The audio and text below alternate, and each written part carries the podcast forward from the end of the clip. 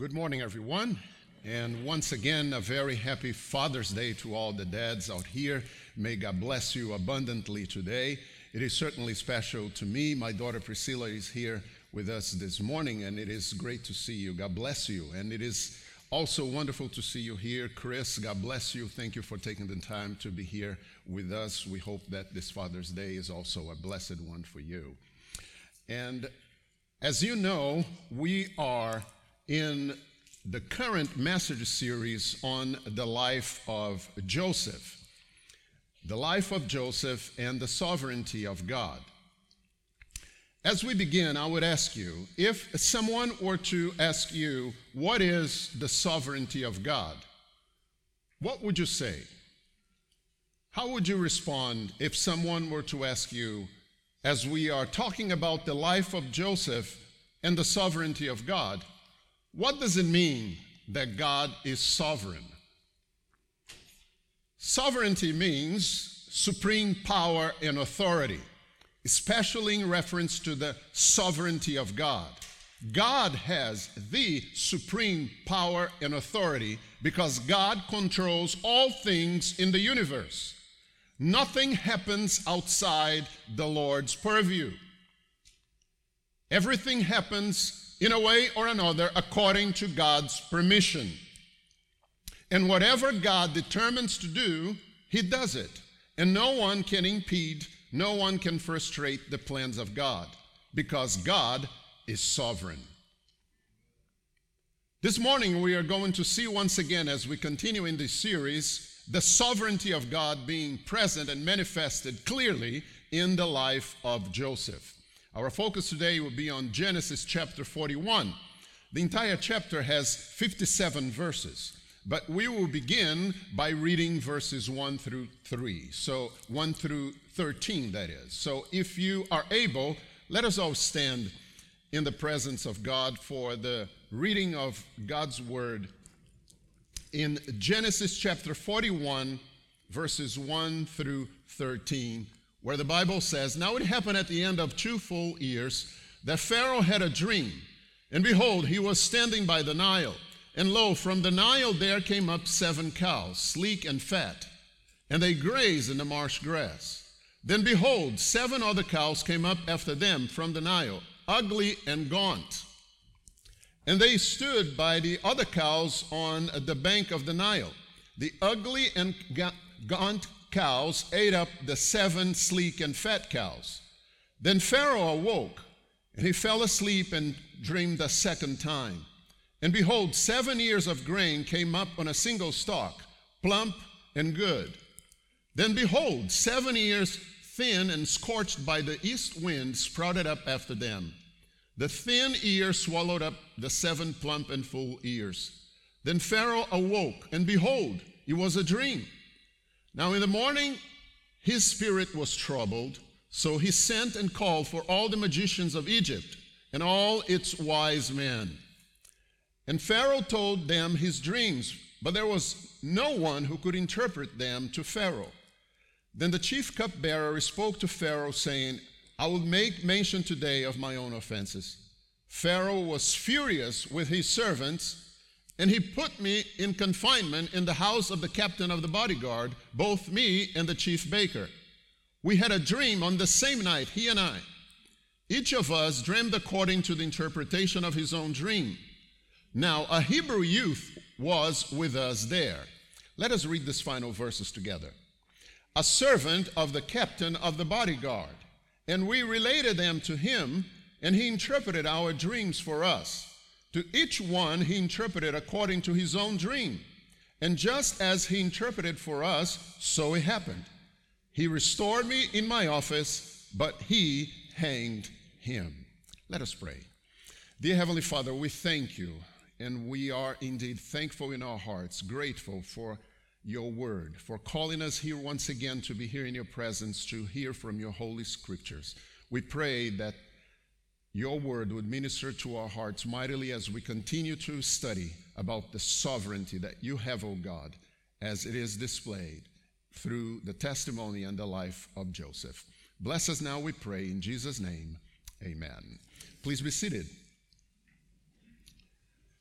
Based on all the verses of Genesis chapter 41, our message title for today is All in God's Time. All in God's Time. The Bible tells us in the book of Ecclesiastes in chapter 3 there is an appointed time for everything, and there is a time for every event under heaven.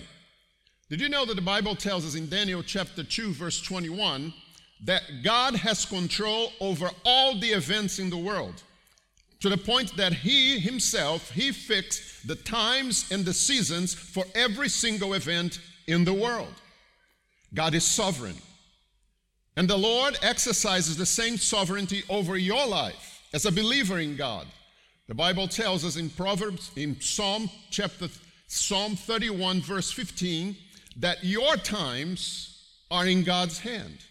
That your times, your future belong to the Lord. You may not always understand how the sovereignty of God is being manifested in your life and the things that the Lord is allowing to happen, the times and the seasons that the Lord is allowing to come to your life. You might be even facing, even as we speak, a season of sickness or marital difficulties or financial problems. But rest assured that the Lord is the one who has the final word according to his sovereign purposes, according to his power and authority.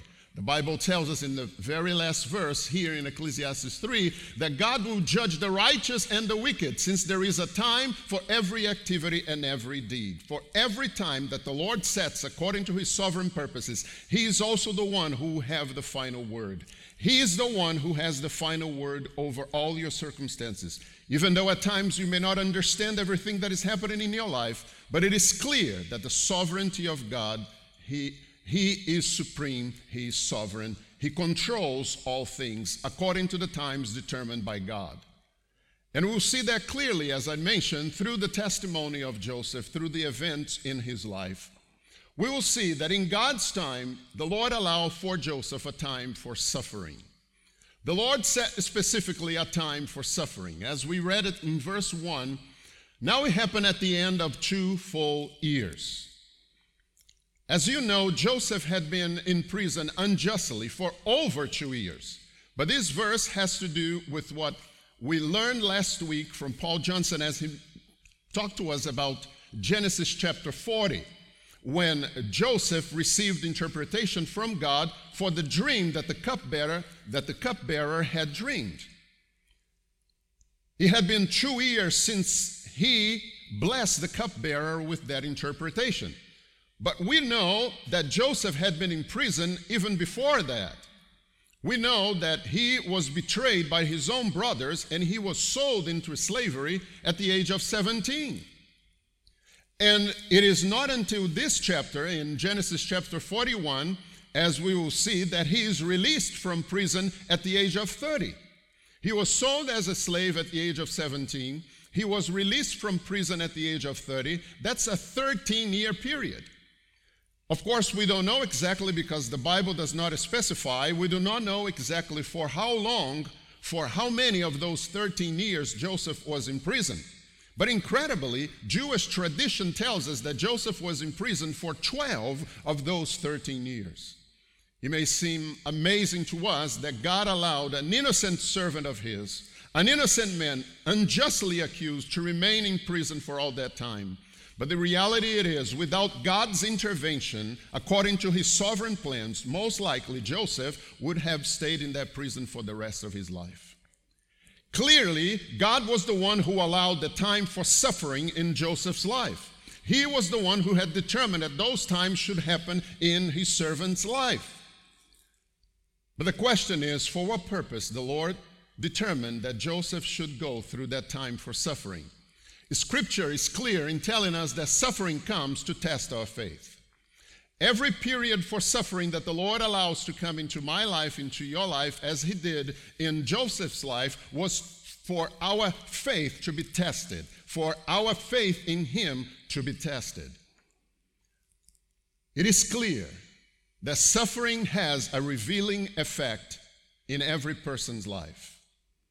Through suffering, you either abandon your spiritual walk completely, or through suffering, your faith becomes stronger despite the suffering. But the reality it is that suffering does not allow you to remain the same. You either regress or you progress. I repeat, suffering does not allow you to remain the same.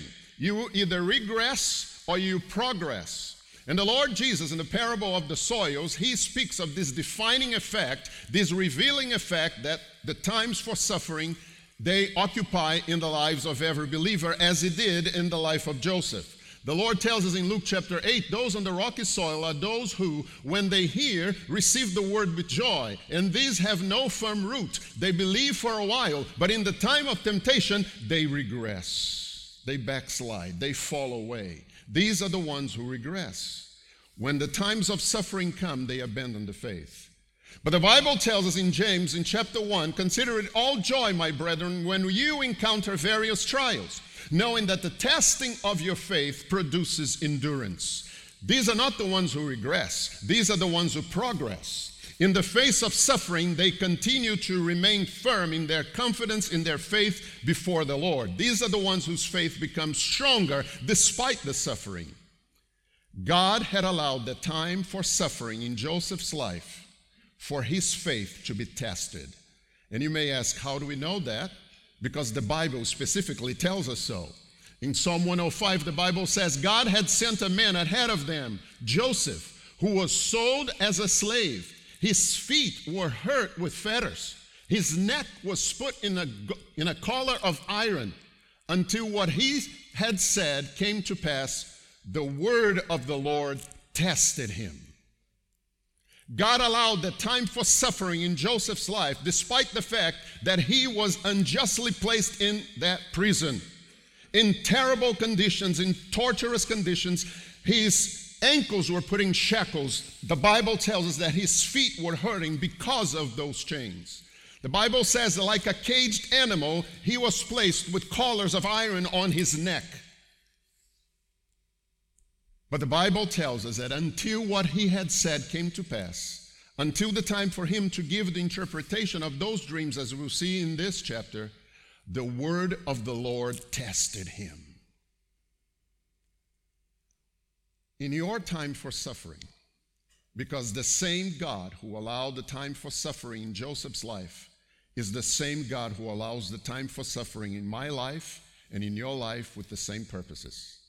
In your time of suffering, are you regressing or are you progressing? God knew that by the grace that He would place upon Joseph's life, according to His sovereign purposes, Joseph would be counted not among those who regress, but Joseph would receive the strength of the Lord so that the plans of God would be fulfilled through him. And he was proven to be someone who grew in his faith despite the time for suffering, and he progressed before the Lord. The same God who allotted a time for suffering in his life, it is the same God who also set a time for his deliverance. God allowed a time for suffering to come, but he also determined a time for deliverance to happen as well. The Bible tells us, as we read in verse 1, now it happened at the end of two full years that Pharaoh had a dream. Then Pharaoh awoke, and he fell asleep and dreamed a second time. According to the sovereign purposes of God, when the time for Joseph's circumstances to change came, when the time for his suffering to come to an end, God gave two dreams to Pharaoh. But I want you to notice that Pharaoh was not a true believer. Pharaoh was a pagan man.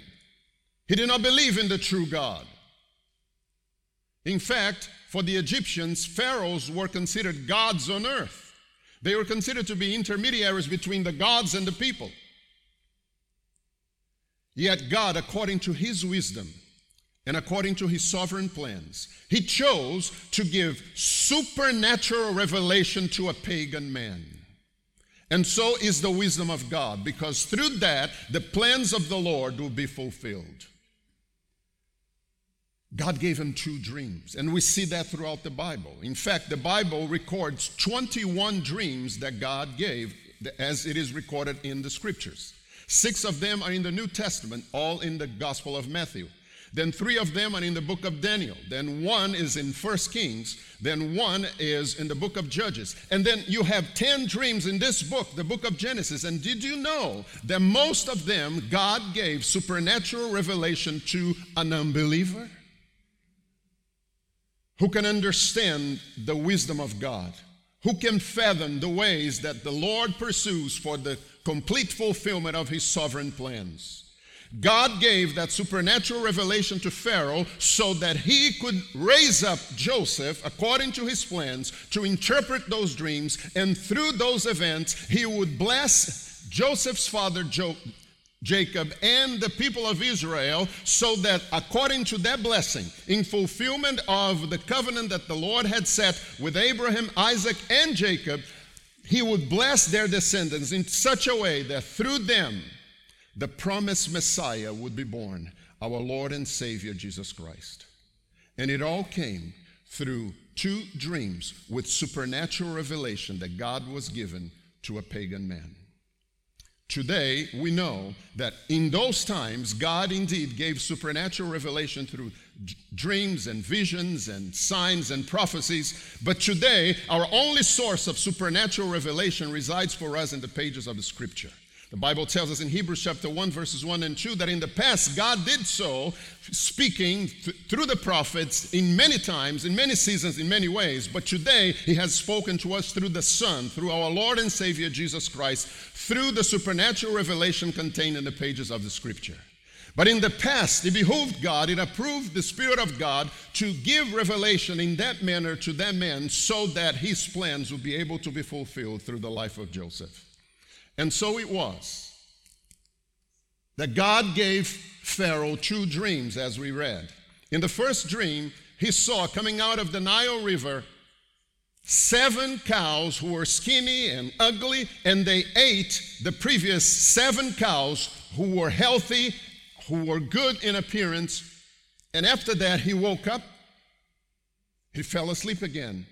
And he has a second dream with supernatural revelation given by God, in which he sees seven stalks of grain, ears of grain, that were scorched by the sun, but they somehow swallowed up the other seven previous ears of grain that were plump and good.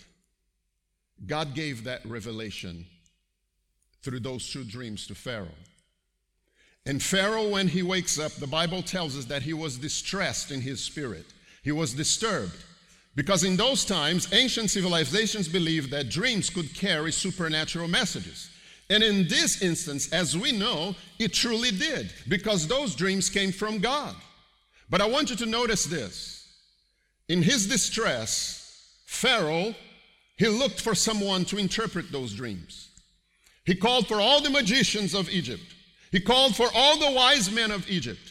And when they came, none of them could interpret those dreams because that was the plan of God. Because that was how the Lord would begin the time for Joseph's deliverance. God had already determined that only Joseph would be used by him for the interpretation of those dreams. But I want you to notice this. Up until that moment, Joseph didn't know anything about it. Joseph was still languishing inside that dungeon, inside that prison unjustly. And yet the Lord was already working in the background. The time for his deliverance was already in motion. And Joseph was completely unaware of it. Brothers and sisters, I believe the message for us is in the fact that despite what your eyes may see, hold on. Despite the times for suffering that the Lord may be allowing to have come into your life, hold on to your faith before Him. Because you don't know what God is working on the background, as Joseph didn't know at that moment. You don't know what God has already set into motion for the time for your deliverance to come. But it is always important for us to remember the words of the apostle Paul in 2 Corinthians in chapter 5 in verse 7 where the Bible tells us that we as the servants of God, the believers of God, we must live by faith and not by sight. Especially in the days in which we are living, we must not live by what our natural eyes are seeing, but we must contemplate life according to the eyes of faith. If your source of peace and joy comes from what your eyes see in the six o'clock news, hmm, my friend, you are in big trouble. You and I must have the ability, the spiritual perspective to understand that our eyes must behold the Lord in all his glory, in all his sovereignty, and despite what our natural eyes may be seeing, just like Joseph was able to trust in what the Lord was doing, let us also believe in the same matter that the, let us also believe in the same manner that the Lord is the one working on our behalf. The Bible tells us that the chief cupbearer f- finally spoke to Pharaoh when no one could interpret those dreams. And he said, I will make mention today of my own offenses. I will make mention today of my own offenses. As you remember from last week's message, that Joseph had interpreted the, the cupbearer's dream. And when he had done so by the grace of God, he asked the cupbearer this only keep me in mind when it goes well with you, and please do me a kindness by mentioning me to Pharaoh and get me out of this house. Yet the chief cupbearer did not remember Joseph, but forgot him. When the chief cupbearer says to Pharaoh, I will make mention today of my own offenses, that today was two years later. In his sovereignty, couldn't God have reminded the cupbearer after two days instead of two years?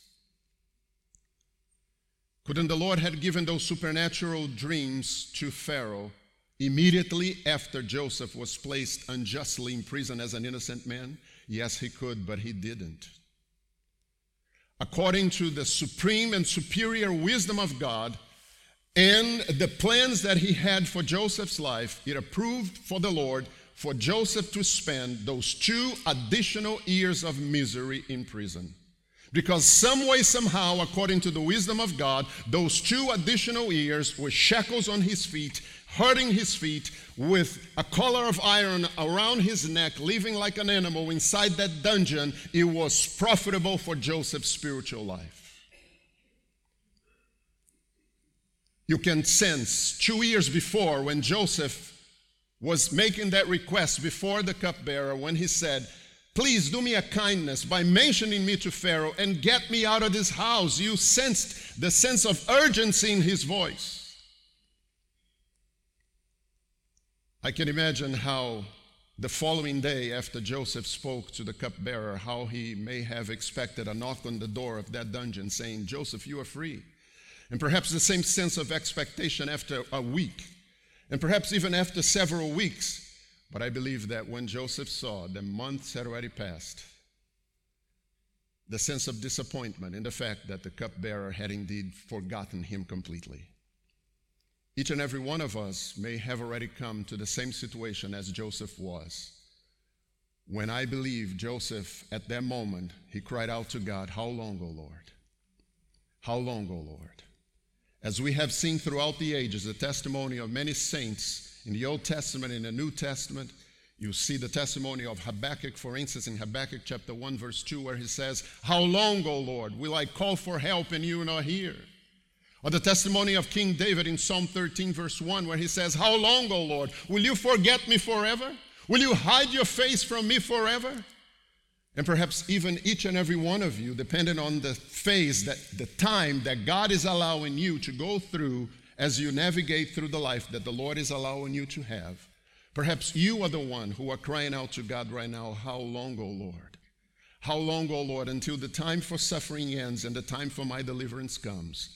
But I'll tell you one thing, my brother and sister God is never early, but He is never late either. All things, they happen according to God's time. In His perfect timing, the same way that the Lord worked on Joseph's behalf, the Lord, when He declares, when He decrees, according to His sovereignty, for the time for your deliverance to appear, for the time of your deliverance to happen, nothing will be able to frustrate those plans. And so it was. The time then came. But we must remember in our own experience that the ways of the Lord are not our ways. The Bible tells us in 1 Corinthians chapter 10 verse 13, God is faithful who will not allow you to be tempted beyond what you are able. But with the temptation will provide the way of escape also, so that you will be able to endure it. A promise from God cannot be broken. And this is a promise from Him that in the times for suffering, God will allow you, as He did for Joseph, that you would have a way of escape. But just remember, as God says, the way of escape that comes from God, it's not the escape out of the suffering, but it is the escape that allows you to endure through the suffering. God will strengthen your faith. God will strengthen you during those conditions so that His name will be glorified in His life for the faith that you show before Him. The Bible says that the cupbearer told Pharaoh that Joseph had interpreted his dreams. And then Pharaoh sent and called for Joseph. And they hurriedly brought him out of the dungeon. And when he had shaved himself and changed his clothes, he came to Pharaoh. The time for deliverance had finally come. The time for him to be set free from that unjust prison was finally there. And you notice that the Bible tells us that Joseph was told to shave himself, to shave his hair, to shave his beard. Among the Jews, the beard was a badge of the dignity of manhood. Jewish men would wear long beards in obedience to Leviticus chapter 19, verse 27. But among the Egyptians, all men should have very short hair and no beard at all. And even that was already a blessing at the time for Joseph's deliverance, because in any other circumstance, in any other locale, he would have been allowed to stay in those filthy and dirty clothes in the same condition that he was before. But simply the fact that he was allowed to shave, to groom himself, was already the appearance of the times for deliverance in his life, a blessing that God would not deny even in the smallest of details. The time for deliverance had come. And the Bible says, as the time for deliverance came, so it came a time for testimony. When the Lord allows for you to go through a time of suffering in this life, when the Lord brings the time for deliverance, when the deliverance from God finally comes, brother and sister, I'll tell you, after the Lord brings you the time for deliverance, you always have a glorious testimony to share for the glory of God. We must never fail after we have gone through the time for suffering. When the Lord finally brings the time for deliverance, always note that the Lord will always give you the opportunity to have a time for testimony. You'll be able to always glorify God for what the Lord is doing in your life, for what the Lord has already done. The time for testimony finally came, and the Bible says Pharaoh said to Joseph, I have had a dream, but no one can interpret it. And I have heard it said about you that when you hear a dream, you can interpret it. Joseph then answered Pharaoh, saying, It is not in me. God will give Pharaoh a favorable answer. Can you believe it? After all that suffering, Joseph should have been a broken man. But the grace of God was with him. But the presence of God was with him. As we read, God was indeed with Joseph. And despite all that he had gone through, the first things that come out of Joseph's life when he's finally released from that prison is his testimony for the glory of God. It's not in me, but God will give Pharaoh a favorable answer. The Bible tells us now Joseph said to Pharaoh, after Pharaoh told him his dreams, Pharaoh's dreams are one and the same. God has told to Pharaoh what he's about to do. The seven cows and the seven good ears are seven years. The seven lean and ugly cows and the seven thin ears will be seven years of famine. Behold, seven years of great abundance are coming, and after seven years of famine will come, and the famine will ravage the land. Now, as for the repeating of the dream to Pharaoh twice, it means that the matter is determined by God, and God will quickly bring it about. That final verse, that verse 32, is the key verse in this entire passage for Genesis chapter 41.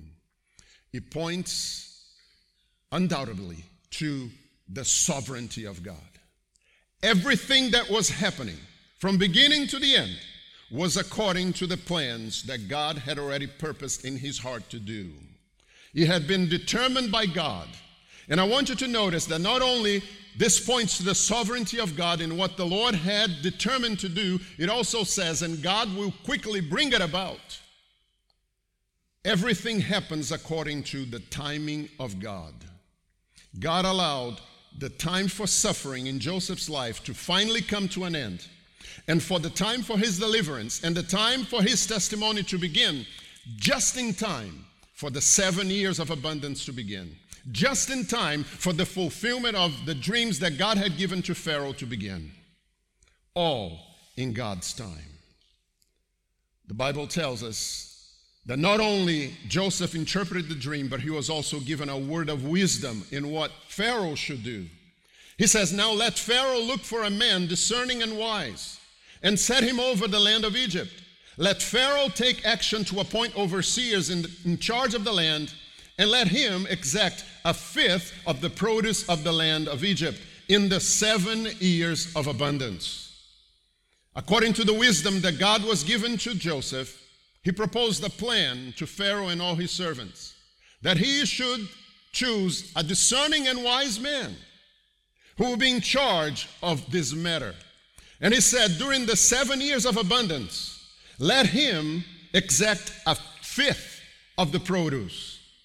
Joseph's plan was during the years of abundance, whatever it is that the land would produce, that they should save 20%. If they were to receive 100 years of grain, they could use 80 years of grain during the times of abundance, but 20 years of grain would be saved in storage.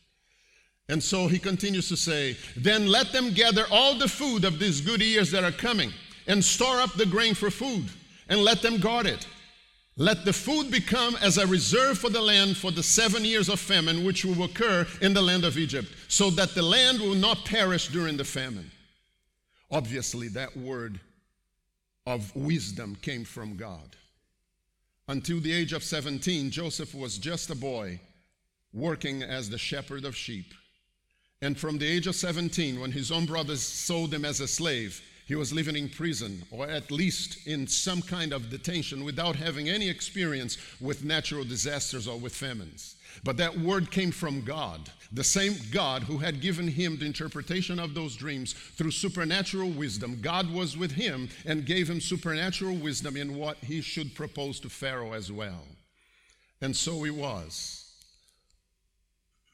The Pharaoh answered in response to what Joseph was proposing. Now, the proposal seemed good to Pharaoh and to all his servants.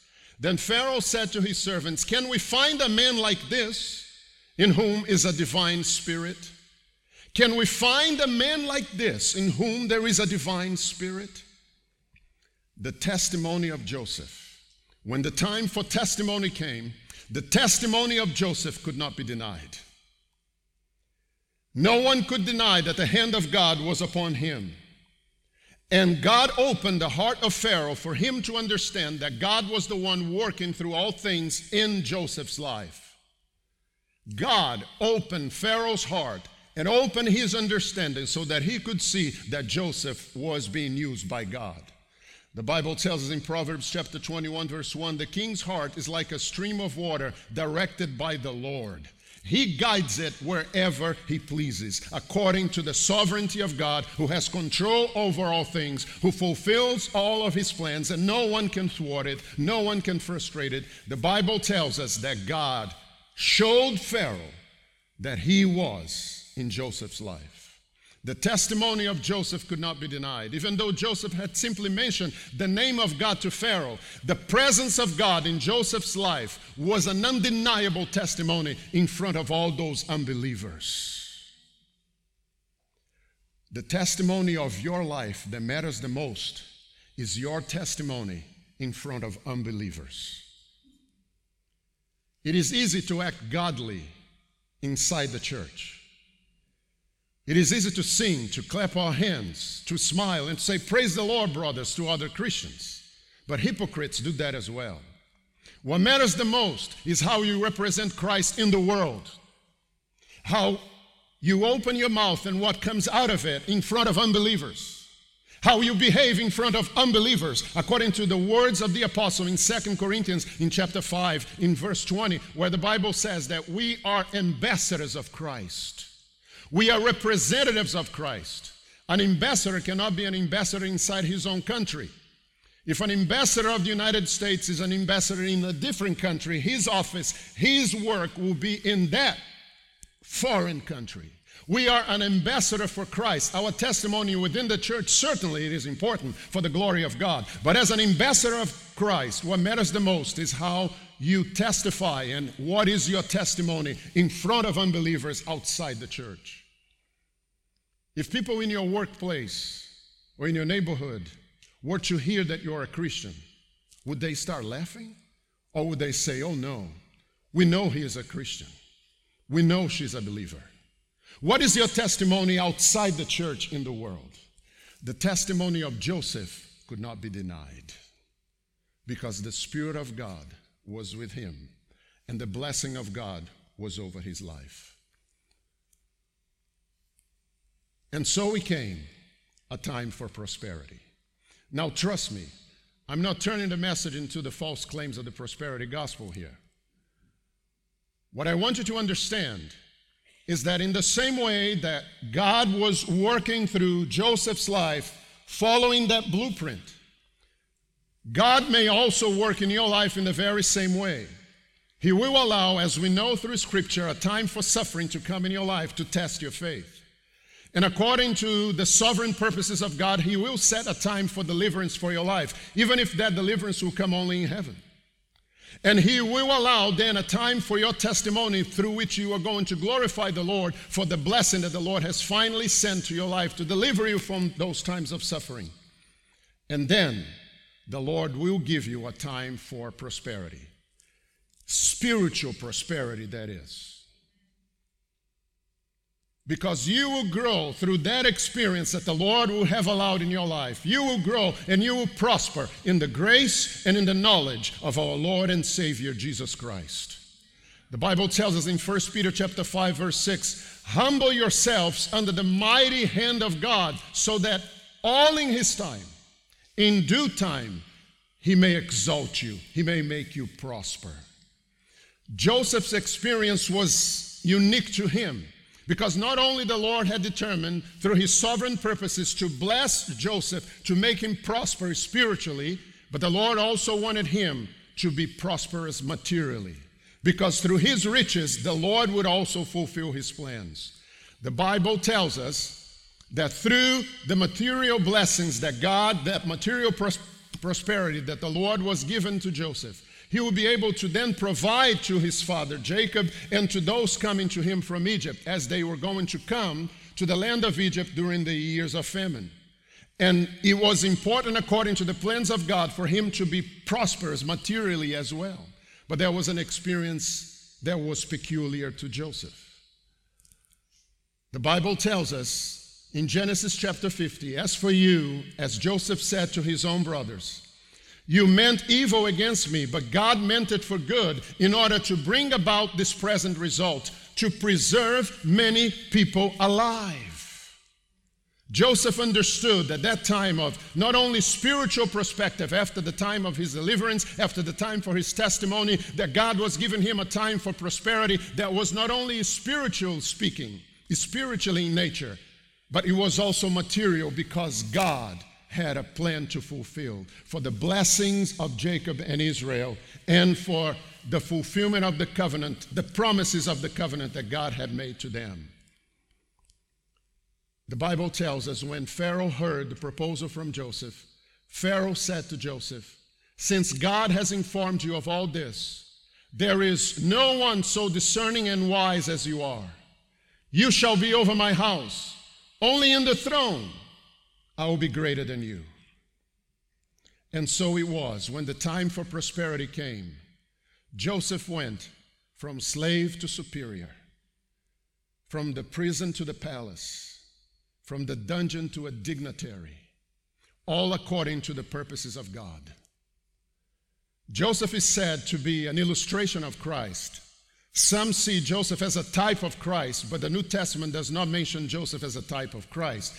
I believe Joseph is an illustration of Christ in the fact that, like Jesus, Joseph was exalted after his suffering. And like Jesus, Joseph began his public recognition at the age of 30. But what is most important for us to understand from the story of Joseph, as we said, and it is the title of this series, the sovereignty of God is the focus overall.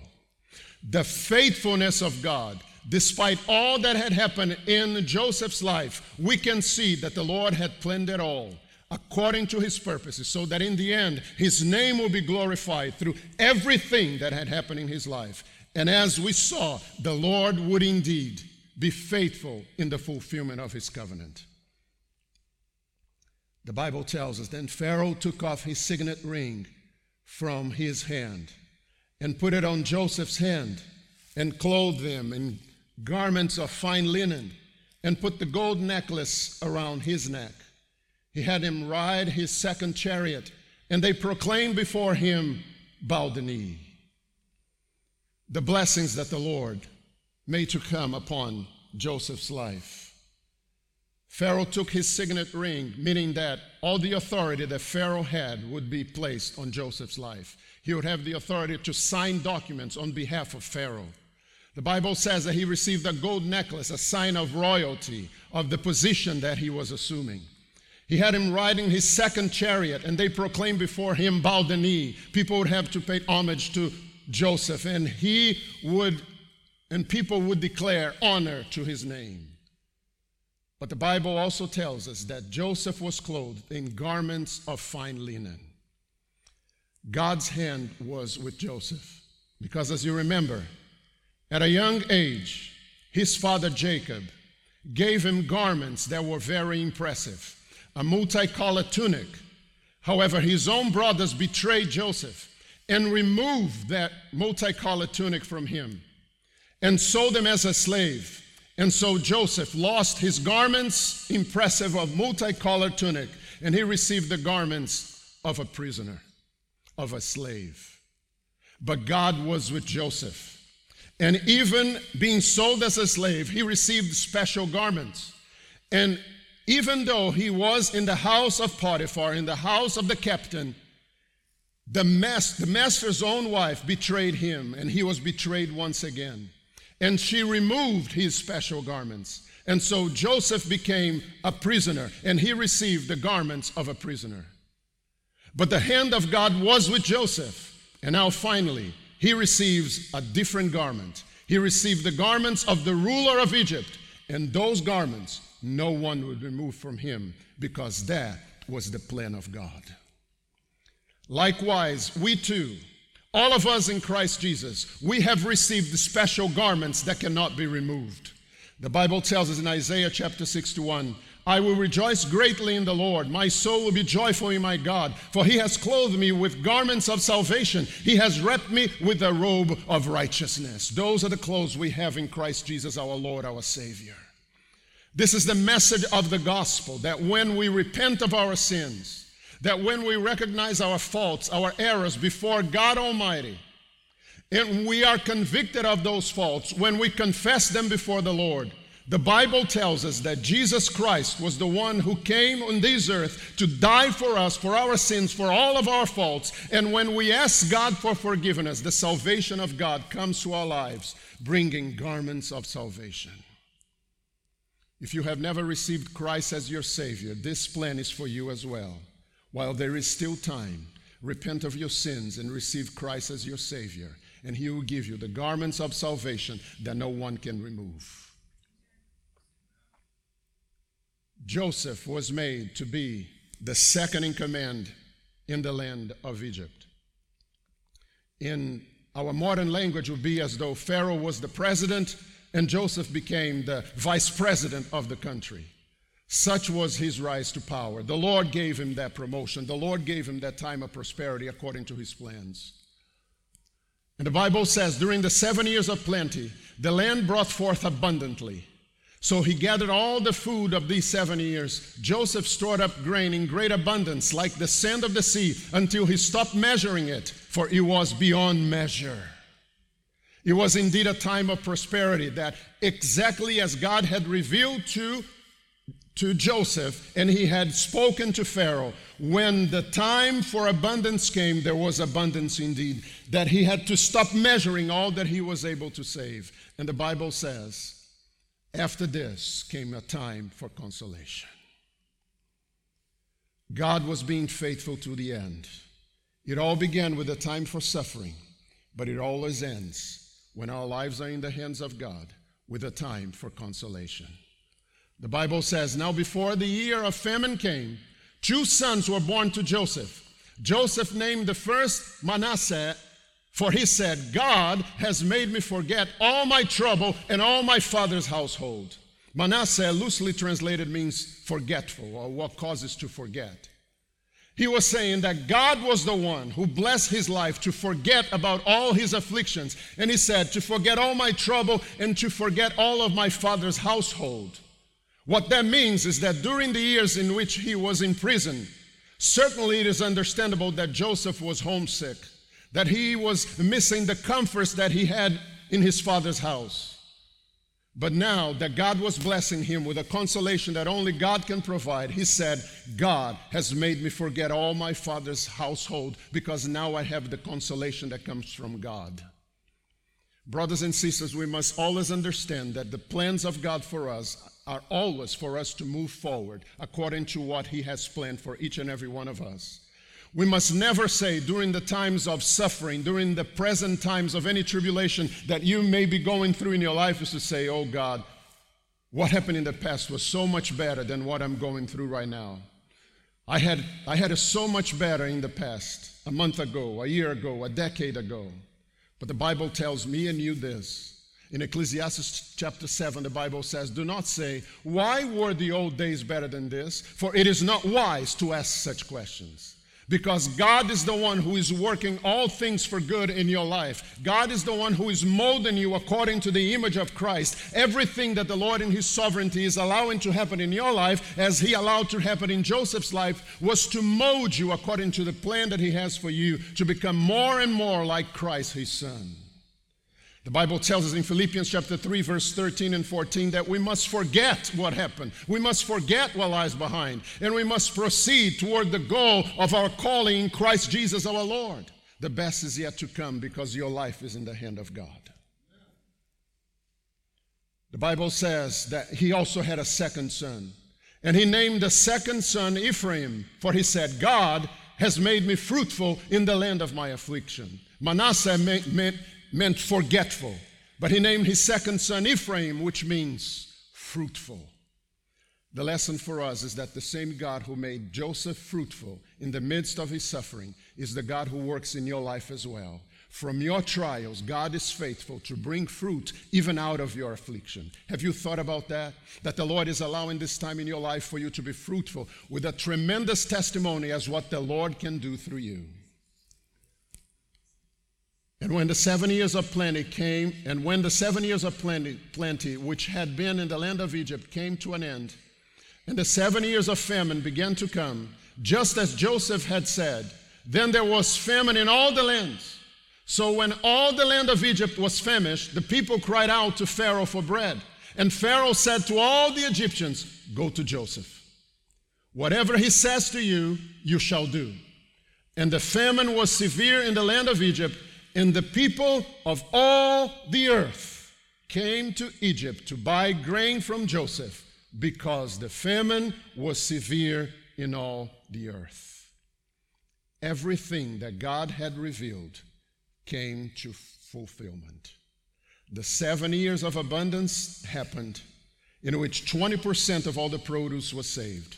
And when the seven years of famine came, Joseph had prepared them according to the plans of God, so that Egypt was the only place where food was available.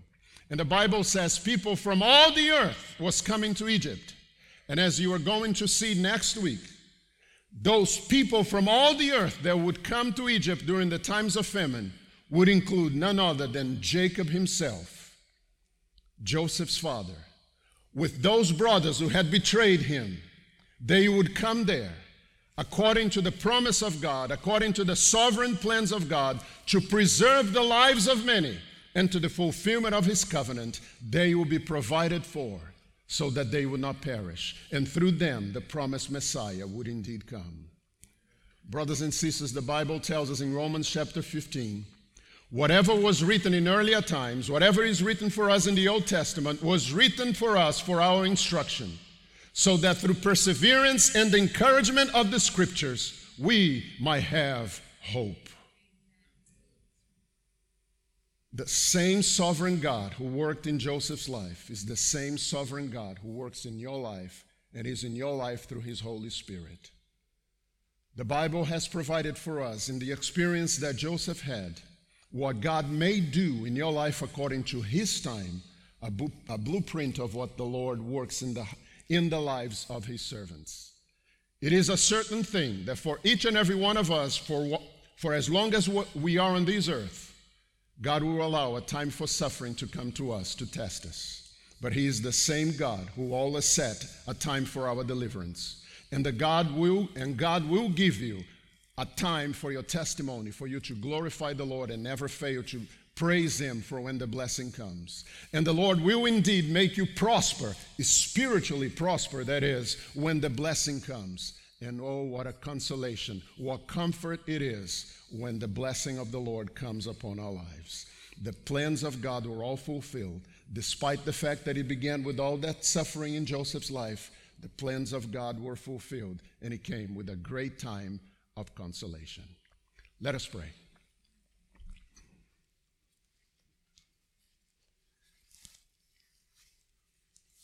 Dear Heavenly Father, we thank you for your sovereign plans for each and every one of us in Christ. We thank you, Lord, for nothing can impede the fulfillment of your plans in our lives. And we praise you, Father, for the testimony that we receive through J- Joseph's experience, through which we can clearly see your sovereign power, that you are the supreme being with all the power and authority there is. We thank you, Father, for your sovereign pl- plans for your church, for each and every one who has placed faith in Jesus Christ, our Savior. And I pray, Lord, that those who are going through a time of suffering as we speak, that your Holy Spirit would minister to them and comfort them, knowing that their lives are in your hands. Let us see things according to the eyes of faith and not according to what our natural eyes can see. Bless us now, we pray, Lord, and bless us to come next week, O Lord, as we see the continuation of your plans when Joseph's father and the people of Israel begin to be even more blessed during those times of famine. Bless us now, we pray, in Jesus' name. Amen. Amen. God bless you.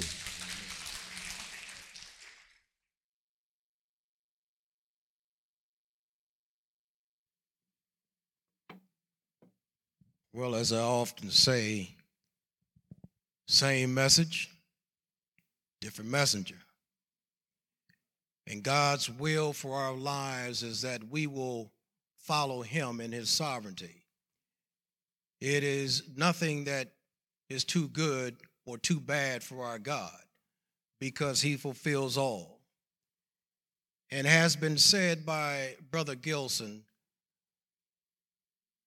that He has a plan for our life, and that plan shall come to fruition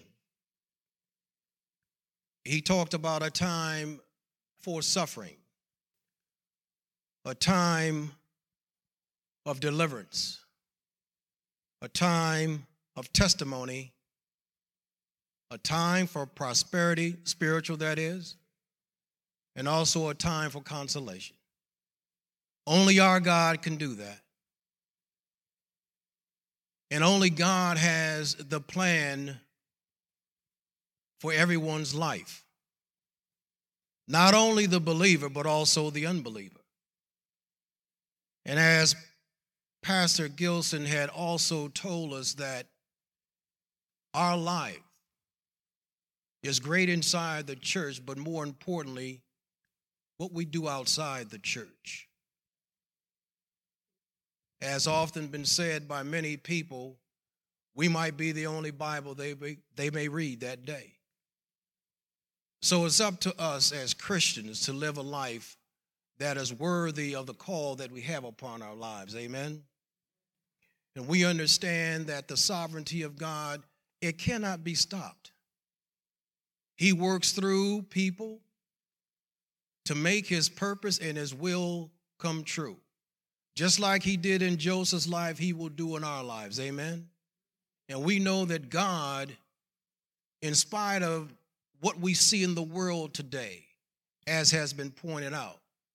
He utilizes these men specifically. He puts people into government for a specific purpose. He takes them out of government.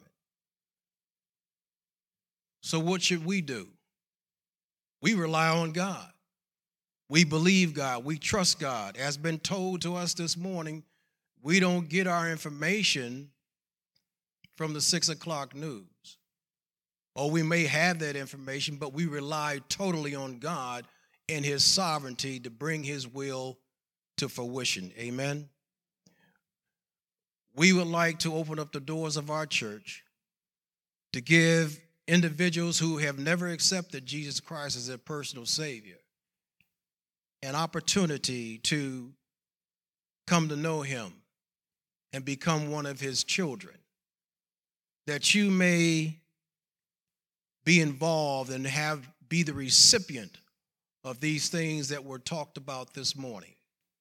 So as I'm praying, Christians pray, it may be someone in this congregation, or it might be one of your loved ones, or a friend at work, a neighbor, whomever it may be. Keep that in mind as we pray. Let us pray. Our Father, our God, we humbly come before thy throne of grace and mercy, Lord. We know, O oh God, that you are here with us this morning because you live within us, O oh God. And we know, Heavenly Father, that it is your sovereignty that cannot be stopped because we know that your will and your purpose shall be done. We know as Christians, oh Heavenly Father, we, we don't live by sight, oh God, but we live by faith. And that faith is in you. And we're asking this morning, oh Heavenly Father, that there may be one person here this morning that may come to know Jesus Christ as their personal Savior by repenting of their sin, turning away from their sin, and turning to you. And if they could just say a very simple prayer such as this Lord God, I know now that I'm a sinner. I know, God, that Jesus Christ has paid the price for my sin upon the cross of Calvary. And I accept him this morning as my personal Savior. I accept what he did for me upon the cross, and I want to become one of your children, a king's kid. And I thank you this morning, Lord, for my salvation and ask that you come reside in me by the power of your Holy Spirit. And if you said that prayer this morning, I'll be standing up front to welcome you into the kingdom, or you can speak to someone else and just let them know that today you accepted Jesus Christ as your personal Savior. What a blessing to have on the Father's Day. Father God, we now, oh Lord, we turn our hearts to Thee. And we ask, O oh Heavenly Father, that you would humble us that we may be only exalted by thee. O oh God, assist us in what we need to know about you more and more and more as we see the day approaching. Give us a mindset, O Heavenly Father, to set our hearts and minds toward thee like a flint, that we would love you as we have been loved, and that we will show others, O Heavenly Father, the love, O God. And we thank you for Joseph, O Heavenly Father, who is one example in the Bible, O God, that was able to be tested by thee, but come through, O Heavenly Father, because of his faith in thee. So, Father, as we leave this place, oh God, we pray for all fathers. And we ask, oh Heavenly Father, that this day should be a very special day, that we may guard these things in our heart and and to ponder them in our hearts, so Heavenly Father, to think about them. That these are examples for us in which we are to need to follow. And as we follow them, oh Heavenly Father, we pray, oh God, we would become better Christians. So, Father, we ask that you bring us together on Thursday for your series, oh Heavenly Father, in the book of Romans in chapter 12. We ask for your safety, we ask for your grace and your mercy. And Father God, If someone desires prayer, I'll be standing up front for that purpose. So, Lord, we thank you, we praise you, and we do love you, Lord. In Christ's name we pray. And the church said, Amen.